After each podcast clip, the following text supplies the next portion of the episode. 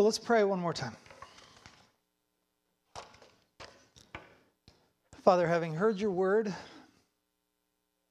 we want it to have its effect in us. We want to have open ears. We want to have hearts that are postured under your authority. We want to have hearts that are soft. And Lord, we want to have faith that is strengthened. And we can't do a single one of those things on our own. We can listen, but not truly hear. And we can try to receive and imitate, but not truly be affected. And so, Lord, it has been your spirit that has been at work for ages. And we would ask that you would continue that work in us and among us this morning. Let your word have its effect in us, plant it deep in us, that it might bear fruit from us. In Jesus' name, amen. If I were to say from The Wizard of Oz, follow the yellow brick road, right? If I were to say, oh, we, oh, there's a lot of stuff that comes out of that movie that's kind of weird, isn't there? We could, we could keep doing that sort of thing. We could talk about some of the popular level stuff. But at the end of the day, The Wizard of Oz is a really disturbing tale. Have you ever thought about it too much? There's the one that we see in the movie. There's an even more thought provoking version of it that was written by another guy. But at the end of the day, there's something about The Wizard of Oz that really reminds me of how far we've gotten in the book of Galatians. Because if you think about it for a second, and I'm sure that's the analogy that came to mind to you. We've been going through the first two chapters, and you're like, this is the Wizard of Oz. It, it's not, but it kind of attaches itself to this weird dynamic in The Wizard of Oz, right? There's a, a girl who sort of has a dream, but then her house lands on a witch, and then she's got to go something with another witch, and there's another witch, and that witch is good, and all of a sudden she's got shoes on, and she's on a quest, and the quest is supposed to get her somewhere, and she's supposed to find a wizard who happens not to be a wizard, and at the end of the day, she does all this stuff. And what does it do? Nothing. It's kind of a pointless. It's like Star Wars episode like 8, right? Like what do they do in that movie? Like nothing. There's a whole mess of busyness. Like you gotta in the Wizard of Oz, you gotta get through the field of flowers and fight the monkeys. And at the end of the day, she like spills water on a witch and takes the broom. Like, man, you could have told this story way faster. I don't know what all that was about. But there's something about that when you get to the end of kind of a a tale like that, which is, again, the way that I felt about a lot of Star Wars, but eight in particular. So if you want to skip one, just don't watch eight. It was just a whole waste of time. That's the way that I would feel if I was a Jew, kind of talking about the law, having read the first two chapters of the book of Galatians. Like, what? I've been a good Jew my whole life. I've done everything right my whole life. I've understood the Torah. I've been study a student of the Torah. I've tried my very very best to keep the law, and now you're telling me that my efforts to bring other Gentiles in by saying, here's the way God accepts us by being good Jews like I've been a good Jew. And now I'm here in Galatia trying to do God's work among the pagan Galatians who want to come to God like I've come to God. And you're telling me, Paul, you are astonished that we so quickly have deserted him and have turned to a different gospel, which isn't a gospel because there's really only one gospel. And I'm thinking, what? what? I've done all this work and you're telling me it's for nothing? Or as I keep reading, you're saying, through the law, chapter 2, verses 19 and 20, through the law I died to the law so that I might live to God. I've been crucified with Christ. It's no longer I who live, but Christ who lives in me. The life I live in the flesh, I live by faith in the Son of God. What's the deal, Paul? I've been trying to be good my whole life. I've been following the rules my whole life. I've fought the monkeys. I've made it through the, the flower fields. And you're saying it was for nothing? Like, am I, am I just getting to a God who's nothing more than some show behind a curtain? And you're telling me that all this stuff I did, like, if, if the book of Galatians has bothered you a little bit at some level, this is, this is the tension that ought to arise in good little Christians that have been trying to do what God told them to do, whenever we confront a message of grace, it should offend something a little bit inside us, right? Because as we've been talking about, we live in a world, we've grown up in a world, we've even raised our kids into a world where we tell them kind of the message of Proverbs or the message that you might get from the Old Testament law that if you want good things, you live the right way. And if you live the right way, then in some senses, and it's not like the Bible ever says this, but it's kind of implied like all the time, right? That God's obligated to give you good stuff, like a teacher's obligated to give you a good grade, and your boss is obligated to give you a raise. Because if you do the right thing, then good things happen. That's the way this world should work. And God's like, I don't follow your rules. Now, if the question that you have still is, then what is the rule for? Why, why are there laws in the first place? What's with all the Torah? Next week. All right?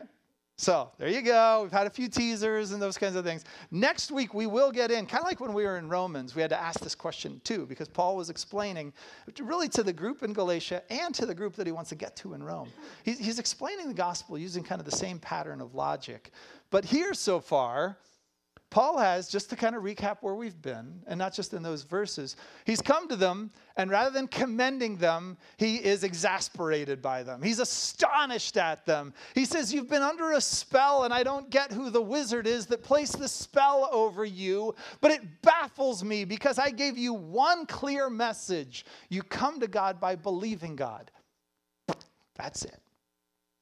And now you're doing all this other hocus pocus magic stuff, and it's almost as though you've been bewitched into thinking that a broken system is going to work. But let me just ask how did you come to God in the first place? Was it because He only took the people who were obedient or the people who believed? The people who believed. And how are you getting better? How are you growing? How are you improving in your life? Is it through all your effort or is it through this life of belief, hearing God and believing?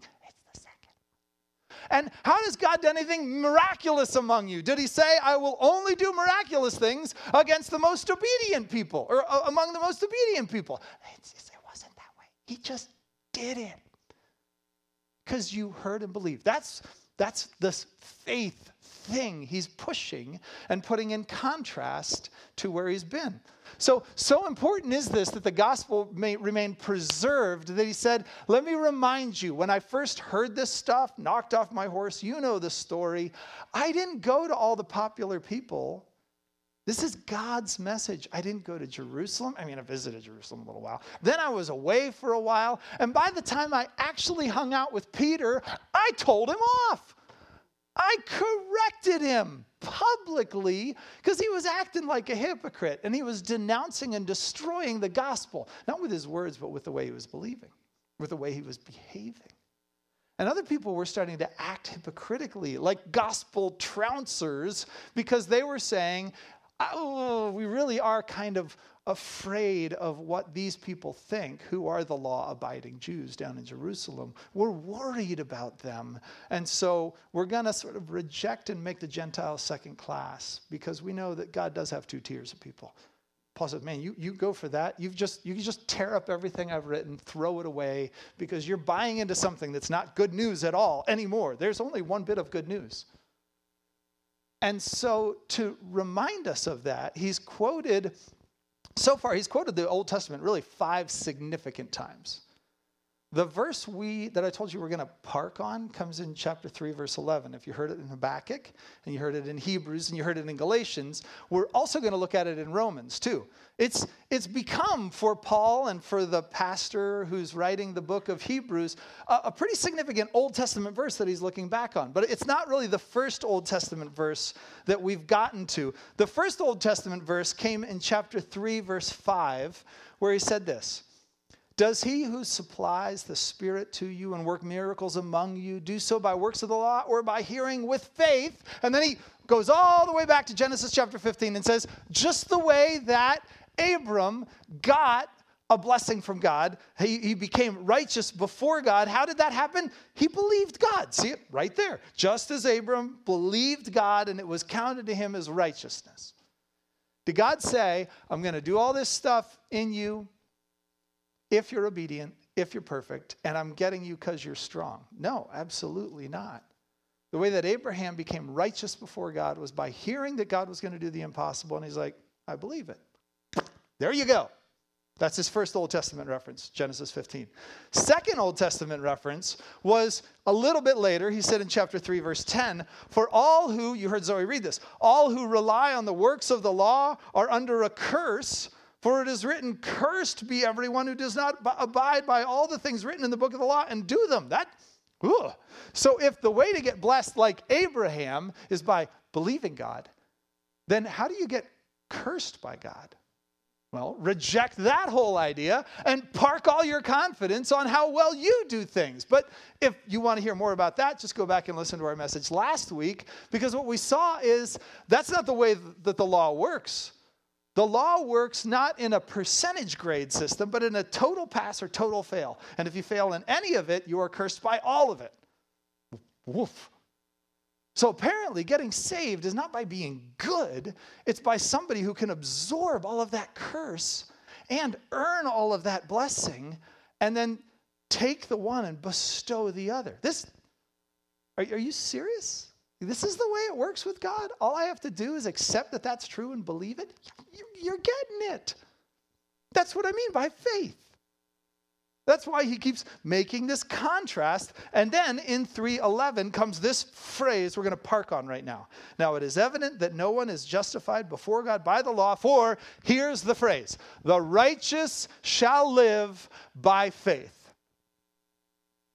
Or, because I told you that by faith phrase, it, it's kind of hanging out there and it's hard to know what it's supposed to be attached to is it supposed to be a prepositional phrase that functions like an adverb, meaning, how do you live? I live by faith. Or is it a prepositional phrase that's supposed to be attached to the righteousness to function like an adjective? How are you getting righteous? A righteous one by faith. And so, what we're going to do is we, we really do want to kind of spend some time over this. And it feels like the only, like, accurate way to do that is to go back to what Habakkuk said in the very beginning. Kind of hear what Habakkuk said in the beginning, get the context and the contrasts of it. And then we're going to jump back into Galatians chapter 3, look at it one more time in context there. And then we're going to look at what Paul says about it in Romans and the way the author of Hebrews uses it. So you get a little bit where we're headed? All right, Habakkuk first. So let's look at Habakkuk because in Habakkuk or in Galatians 3:11 we read this phrase the righteous shall live by faith and you heard it there from Habakkuk chapter 2 verse 4 so the question is what is what this meant when Habakkuk actually wrote it? All right? Habakkuk chapter 2 verse 4 starts we'll just start at 2:1 where he says I will take my stand at the watchpost and station myself on the tower which if you care is where the Jehovah's Witnesses get their phrase the watchtower so apparently, this is a really popular, you know, kind of section of scripture um, used by Christians and cults alike. I will take my stand at the watchpost and station myself on the tower, and I will look out to see what he will say to me and what he will answer concerning my complaint. So, if we're going to understand four, we got to ask the question what is his complaint? And his complaint is summed up by the whole conversation that's happened in chapter one, which kind of goes like this Hey, God, all the people I live with in Judah are wicked. God's like, Yep, they are. And Habakkuk's like, okay, so what are you going to do about that? God's like, don't worry, I've got it. I'm bringing in the Babylonians, that ruthless and cruel army to punish your people. And yeah, that's exactly it right there. Habakkuk's like, excuse me, God, that doesn't work. Because I told you that we're wicked, but we're like wicked on like kind of, uh, we're getting a 65% out of 100 kind of way. Those people are wicked in that they don't even get like a 2%. They are really, really wicked. We're not as wicked as them, so you, it's, it's unjust for you to use the more wicked to punish us for our wickedness. So, I'm standing on the watchtower and waiting. That's my complaint, God. What you got? That's, that's chapter one of the book of Habakkuk. All right? That's what he means by his complaint. And so then God answers and says, The Lord answered me, Write the vision, make it plain on tablets, so that he may run who reads it. For this vision awaits its appointed time. It hastens, it won't lie. If it seems slow, you got to wait for it. It will come, it will not delay. And I'm like, whoa, this is going to be amazing. What is this thing that you're going to say that will be the vision? This thing that won't be slow, it won't wait, it'll do what it's supposed to do. And here comes the vision. It begins with chapter 2, verse 4. Behold, his soul is puffed up is not upright within him, but the righteous shall live by his faith. Now, there's more to the it. There's more to the vision. There's more that God says back to him about the justice he is going to bring on the Babylonians, but also the, hey, get out of my face, I can do whatever I want kind of bit that sort of, you know, permeates Job, permeates yeah, the Bible. Um, but, but that's kind of the way it starts. This whole vision has been set up by a complaint. God then preliminarily kind of backs up how amazing his response is going to be there in verses 2 and 3. In chapter 2, verse 4, he sets up what we could at least see as a couple contrasts, right? Here it is. We have somebody who is has a soul, and that this person, right? Probably we would think of the Babylonians, right? The more wicked group that he's talking about and but in some also ways the wicked people of judah that he's talking about. In other words there's all these wicked people and what is he doing? He's setting up a contrast of them and what we would see as the righteous. So you've got the arrogant wicked and then you've got the righteous. See the first contrast? Pretty straightforward right? Second contrast that's there in 2-4 of habakkuk is the way that that arrogant wicked guy kind of lives his life he is a bloated soul. He is puffed up. He is not upright. And in contrast, the, the, the righteous ones live, and there's the addition of the word his there. The, so this is our original phrase, kind of coming back. This is the first time we're hearing it, right? Righteous ones shall live by their faith. Or if a, a lot of commentators were reading this, they would say, look, the, the phrase by faith is notoriously difficult, especially as Paul uses it. Sometimes Paul's talking about by faith or faith of Christ or faith in Christ. Sometimes the prepositions aren't in Greek quite as specific as they are in English. If I say from, you know what I mean. If I say in, you know what I mean. The problem is sometimes the same word in Greek can be translated as a lot of other things that feel directional you know, it's going this way. Or, So sometimes faith in Christ can also be faith of Christ. So it's kind of Christ's faithfulness. Are we talking about putting your belief in something or being faithful to something that you believe? And in some senses, the way Paul uses Greek, he's like, yeah. And I'm like, no, Paul, I mean, which? He's like, well, yeah. That's just the way faith works. You, you believe something and it does something. It's, it's not either or. It's not as though you can believe something and that has no consequence. And it also is that you shouldn't put your hope and your belief in something that is not unreliable and faithful in and of itself.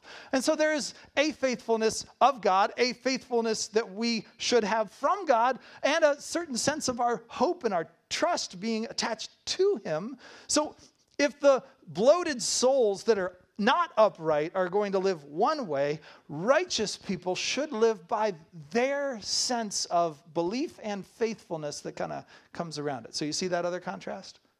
We've got wicked, bloated people in Judah and Babylon doing whatever they want. More often than not, killing the righteous ones. So, what are the righteous ones supposed to do? Second contrast is be faithful to God and trust Him.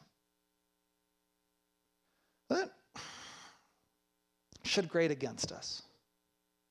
It did in Job, didn't it? This sense that things should always go a certain way. If I'm faithful to God, then things should always work well for me. Well, that is where the third contrast really does kind of show up here. The third contrast basically says here's what's going to happen, though, for that righteous one he will live. Behold, his soul is puffed up. It's not un- upright within him. But the righteous, by faith, that righteous one, he's going to live. even though the judgment that is going to come in chapters 2 and 3 is ultimately going to pronounce that the Babylonians will come in and actually harm the people of Judah, there are going to be people who will die. There's ultimate life that this original verse kind of proposes. And the contrast to that actually comes later on. After four, the, the, the message that will not fail, that will hasten to its end, this that God's response back to Habakkuk, it involves a lot of what he calls woes. Woe to him who heaps up what is not his own. Woe to him who gets evil gain for his house. Woe to him who builds a town with blood. Woe to him who says to an idol, Awake. All these different things are going to bring not life, or is the contrast that we've just seen the last two weeks in Galatians, blessing and cursing. But in the language of Habakkuk, the unrighteous, the bloated, wicked, they're going to experience judgment and curses, the opposite of blessing and life. It will come. Wait for it. Happens in my time, but it'll come. So, what we get from Habakkuk, at least if we're trying to get into Galatians and try to understand something, isn't so much entirely what all it means, but it does put some guardrails up for us, doesn't it? Here's what it can't mean that to live by faith means I'm going to see everything in my time and everything's always going to make sense to me. Can't mean that.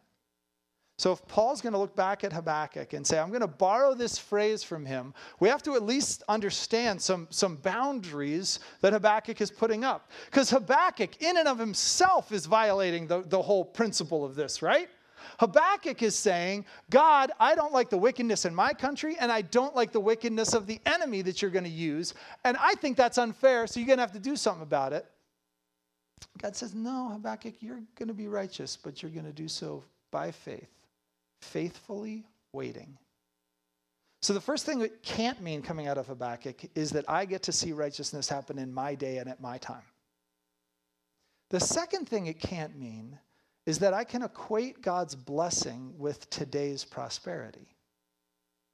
Because the wicked rich people in Judah, those are the ones he's complaining about in the beginning, and the wicked conquering nation of Babylon, in just those standards of that day, they look like they're doing great. Even if we didn't get into Galatians, and even if we didn't get into Romans and Hebrews, right there, that's enough to really correct a lot of errant assumptions I make in life. I do the same thing that people have done for ages, which is to think that how well your life is going right now is an equal sign to how much God is smiling on you. How well things are going. If I said, Who are the really righteous people? Who are the people that God really blesses in this church? You might be tempted to say it's the popular, the successful, the, the folks that you would just say everything's going well for them, right? you might not pick to the person struggling with depression and just trying to be faithful to do the right thing.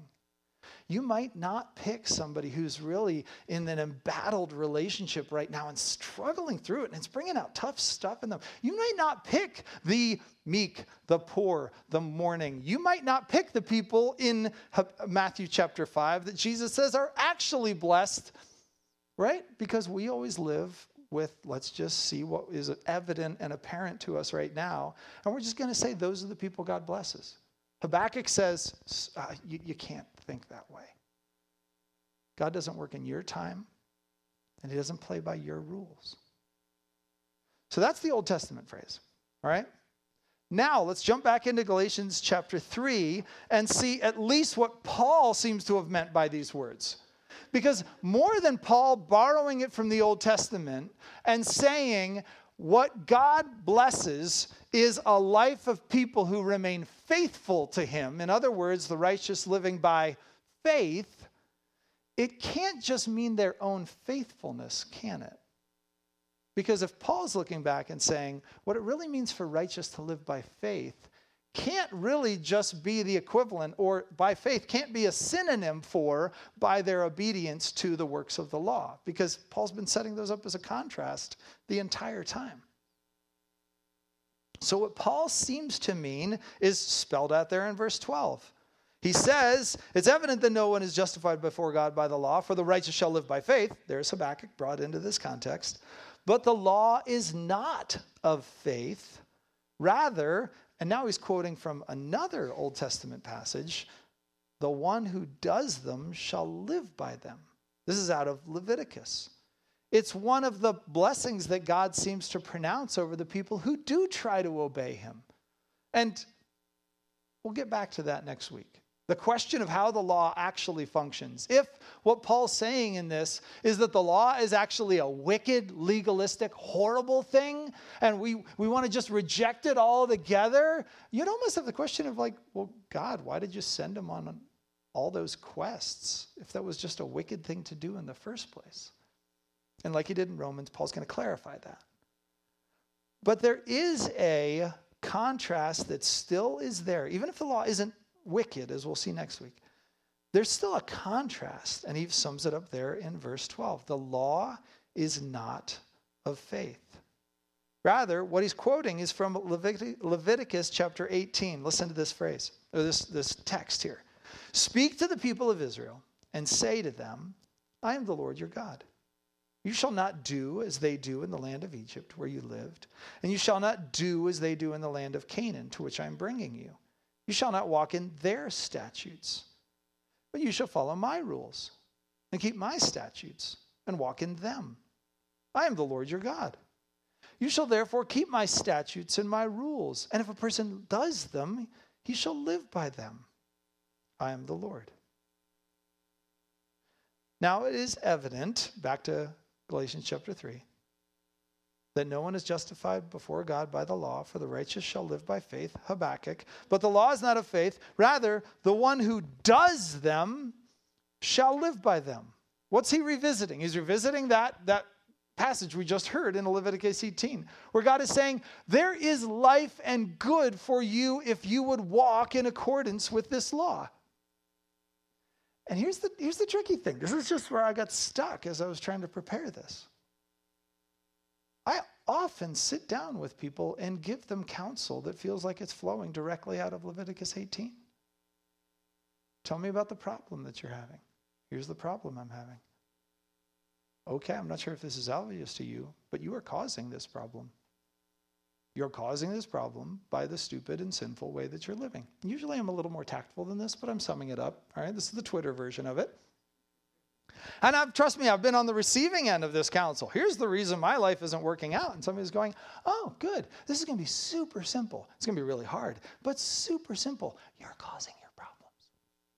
Oh. But doesn't that feel like that's just counsel coming out of Leviticus 18? If a person does what's right, they'll live, they'll get the benefits of it. And though that is true, what Paul's ultimately saying is that can't be the core sense of how you're righteous, or to use Paul's other words, how you're justified before God. How do you, at the end of the day, know you're doing okay? Let's just take it back to a human relationship. Let's just ask a question of a husband and a wife.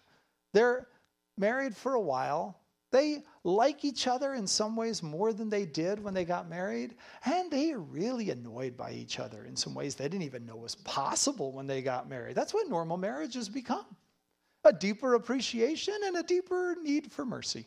We bring all of it to the table at the same time. Amen to that. Mike is amening that second part for Sophia, who has just had to live with Mike for a long time.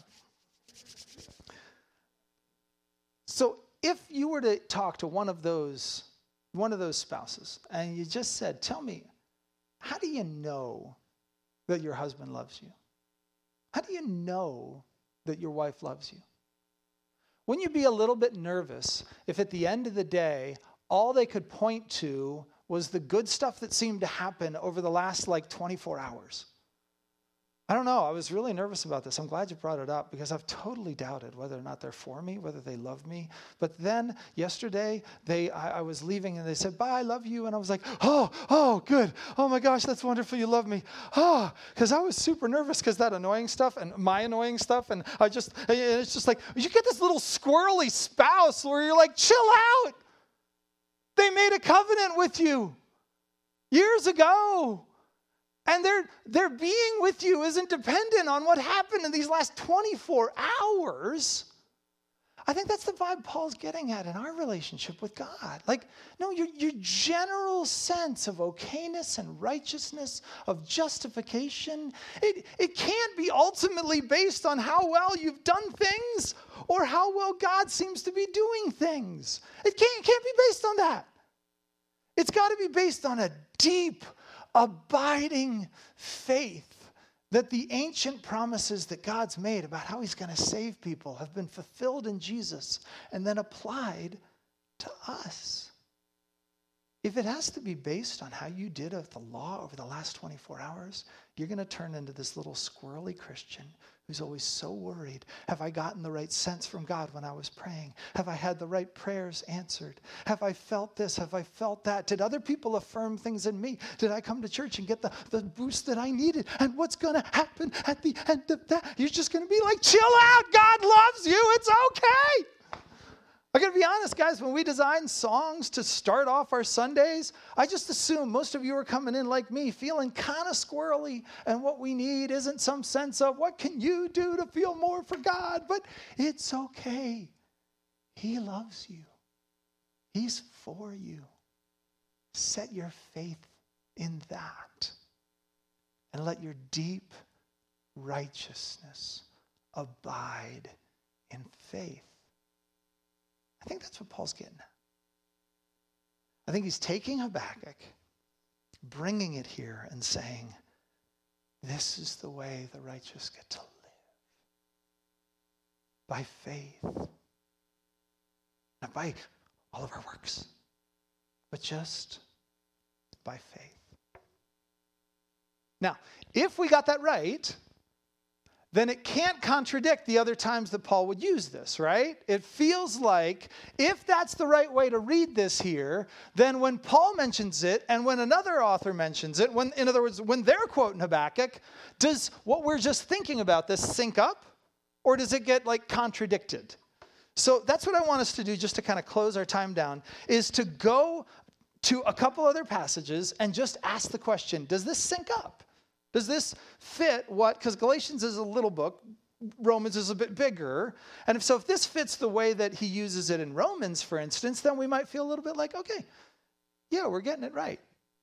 Because I can promise you this you will hear in other Christian esque settings You'll hear in the time when you go on Facebook and you see how well everybody else is doing, and you're like, oh, those are the people God blesses. He's not blessing me because I wasn't part of that, or my kids aren't doing that, or I'm just not, my life isn't looking like that. I guess God's just not loving me. And you're like, whoa, how, why did it take me five minutes to forget this?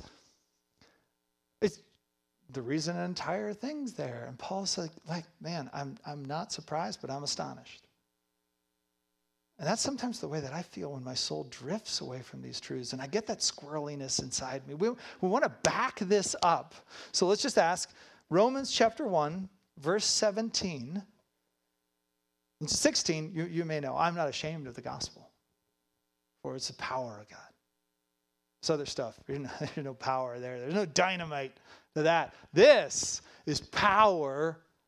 And then he says this for in it, that powerful gospel, the righteousness of God is revealed from the faith for the faith. As it's written, the righteous shall live by faith. One way of attaching the preposition of by faith is to how we live. And I think that's a big part of what Paul really has said. That was part of the Galatians 2:20 if we went back to the other book, right? I've died to the law. I've been crucified with Christ. And in that death, I died to the power of the law over my life. And now instead, I've been bound to Christ, raised up with him. And I've got, I've got this new allegiance, this new life. And so I get to live now in one banner. It's just by faith. I get to live by believing. That's, that's the way that I'm just going to go through my days. I'm going to be living. How you living? How you doing? Ah, by faith. Thanks for asking. Well, that's not what I was expecting to hear. I know it's not what I was expecting to say, but it's the only thing that works. Trust me on this. Because if I got to be answering the question, How are you doing? How are you living? I'm living in the confidence of my obedience. So terribly. The only thing that I could really say with specificity for how I'm doing well would be if I'm living by faith. I'm living trusting God. I'm living trying to believe his promises. I'm just trying to remember that my wife loves me. I'm just trying to remember that I didn't have to do anything so my husband would leave me. You don't want that marriage. And you don't want that kind of relationship with God. Instead, I want one of these where God says something and I'm just like, man, it's so great that He didn't ask me everything about how I was doing before He made that promise. It's so great that He didn't ask me how I was doing before He decided whether or not He was going to keep that promise. It's so great that he didn't have to figure out all the other qualifiers before he figured out whether he was going to fulfill that promise. Instead, he made it, he's going to keep it, and he's going to fulfill it, and I just get to trust that. So I'm doing great. Thanks for asking. I'm living by faith. But the only way that works is if we could also attach the phrase by faith to how we're righteous, so that we could instead even read the phrase, the one who by faith is righteous gets to live. And that's where we get the other contrast from Habakkuk. What's the ultimate message that Habakkuk hears from God? The arrogant, puffy ones will die. The ones who seem persecuted but are faithful to God, they're the only ones who live. And if we equate that to this, it brings a real warning, doesn't it? Because the only way we stay a faithful church is we stay faithful to the gospel. The only way we stay faithful believers, faithful families, a faithful community, the only way we populate anything out into this world is if we stay faithful to this one message. And what Paul has said is, so far in Galatians, there's a million ways to lose this message, and it's normally to think that you're righteous by, what are you going to put at the end of that? By your popularity? You're righteous based on your reputation.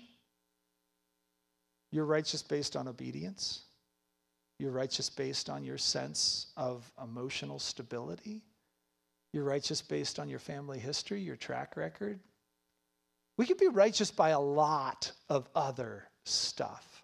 And there is no confidence any of us should have that we should believe any of that message because, according to Paul, that message is not good. It's a message, but it's not a gospel.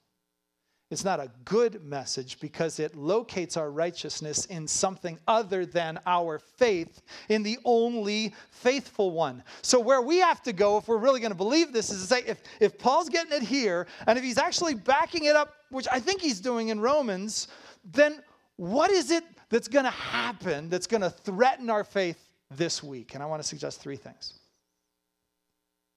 I think you can be scared of God I think you can be scared of your past, and I think you can be scared of your future. I think there's a three dominant fears scared of God, scared of your past, scared of your future. When you have to meet God, what would that moment be like? Like him walking into the room after you've been changed and presented, you've had your time in the mirror, you're like, I, I'm looking pretty good. I'm ready. Lord, enter. Is that the way you feel if you were to meet God? Is that you would be like that? I, I think more often most of us feel like no, don't come in. My pants are on my ankles. I don't have my buttons up right. I'm, I'm just, my hair's a mess. Oh my gosh, I'm not presentable. God, you can't come and see me like this because there's just no way. I would, I would be ashamed. I would be embarrassed. And there's this deep sense of fear we have that God isn't one who would welcome me, smile at me, feel like I've clothed you and you're okay right Instead, we think that there's something else that's exposed in us that if God were to open up the door into the room, he'd be like, oh my goodness, I'm so sorry. We're going to do like the sons of Noah here thing. And we're like, cover you over. Gosh, get yourself together. And then I'll come back. We're scared of God. Or we're scared of our past because one of the things we'd be most worried about having exposed isn't just like a present weakness, it's that thing, that story, that moment I was sitting with one of my sons, and was he was asking me questions about my past, and it was it was good, but hard because I had to remember who I was. I had to tell stories about things I'd done and who I'd been, and I was just like, ah, I don't like that person. But the thing I, I don't like most about that person is that I wish that I had killed him and he was just gone. And he, there's no, no similarity between that guy and me remained anymore. I could talk about him like a historical figure. Like, yeah, we all had problems with Abraham Lincoln. You know, he was just a little, you know, rough. He's a good guy generally, but we know, or we all had problems with Hitler. You know, like, I wish I could talk about old Darren like that. Like, there's nothing. But the problem is when I talk about old Darren, I'm like, because eh, still feels like he's around, you know? And so if you knew my past too much, some of the even some of the moments, you'd be like, ah, I don't really like the present, Darren. So it's not just that I'm afraid of God, it's like I'm afraid of my past. Or or even then, if I have to load both of those up together and ask, where am I going then? How can I have any hope that there's going to be anything good? I look out in my future and I don't see like my whole stockpile of wealth, my whole stockpile of resources, my great reputation is leading me on. Oh, come with me. Everything's going to be great and glorious because, you know, look at how well I've managed things over the last five years or whatever. Like, no, I, I look, I look out and sometimes I can be terrified of the future. I can be terrified of the past. I can be terrified of God. And I think the author of Hebrews knew that about us. And so he borrowed this phrase from Habakkuk 2. And he said in chapter 10, Yet a little while, and the coming one will come and will not delay, but my righteous one shall live by faith. And if he shrinks back, my soul has no pleasure in him. But we are not of those who shrink back and are destroyed, but of those who have faith and live, or to use his words, and preserve their souls. This is what I, love about the book of Hebrews, especially when we got to go through it. It just had that tone of somebody who cared for the people he was writing for. This, this long sermon has such a pastoral feel, and this is one of the greatest moments. Because part of it, to use Don Carson's words, part of it stings and part of it sings. The part that stings is the warning. If, if we shrink back, God won't have pleasure in that because everything else we shrink to, it's, it's not gospel. It's the sort of stuff that makes us squirrely before Him. And that, that doesn't please God. But that's not us, Trinity Church. That is not you. You don't have to be afraid. That is the great news about how the New Testament uses this Old Testament phrase. It's how Paul uses it in Galatians, it's how he uses it in Romans, it's how the author of Hebrews uses it at the end of the day. Faith comes to righteous ones for life. Those righteous by faith will live. And so the righteous will live by faith. And in some ways, I want to say, Paul, which one exactly is it? Which one grammatically were you going for? And he's like, you know, I kind of wrote it so you'd kind of wrestle with all of it. I'm like, okay, you know, that works for me. The worship team has said that they need a little bit more time to get up on stage, so I'm going to invite them up to come now. I think that was the kind of segue they were looking for. Worship team, please stand and come up onto the stage now. Somebody can play something really nice and pleasant while I'm making these final three points. That's, is that the way we were doing it? there they are. Very good. All right. we always do everything seamlessly around here, you know. With let me declare these three things to be true for you. The first is this you are freed from being afraid of the terrors of God's presence. And if you don't believe that, here's an assignment for you. Find some passages in the Bible that back me up. Passages where you recognize you're actually welcomed into God's presence and you don't have to be afraid to come near Him. That whatever He's done for you, so that it's, it's when you open the, when He would open the door, you wouldn't have to run away and He wouldn't run away from you. You're freed from being afraid of God. The second thing that's true is you are freed from being afraid of the shadows of your past. No matter what your past contains, you don't have to be afraid of those shadows anymore. And if you have trouble believing that that's true, here's your assignment find some promises in the Bible that back me up. I don't think I've invented any one of these three, these freedoms that I'm declaring.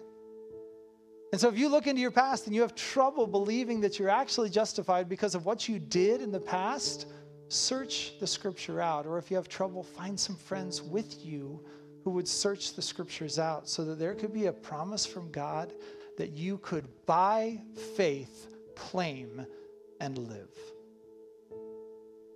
And the third thing to declare is that Trinity Church, you are freed from being afraid of the mystery of the future. Because on some level, I think we can relate to all or at least one of these fears. But that's not the truest thing about you. The truest thing is that we are not of those who shrink back and are destroyed, but we are of those who have faith and live so that our souls are preserved. Let's pray that God would strengthen our faith. Lord, in the words of the one that Jesus encountered, we believe, but help our unbelief. I thank you that you've preserved in this pithy little loaded phrase that we can be righteous so that we can believe, so that we can live. And Father, I pray that you would make Trinity Church into a place where the righteous live by faith. And we ask this in Jesus' name. Amen.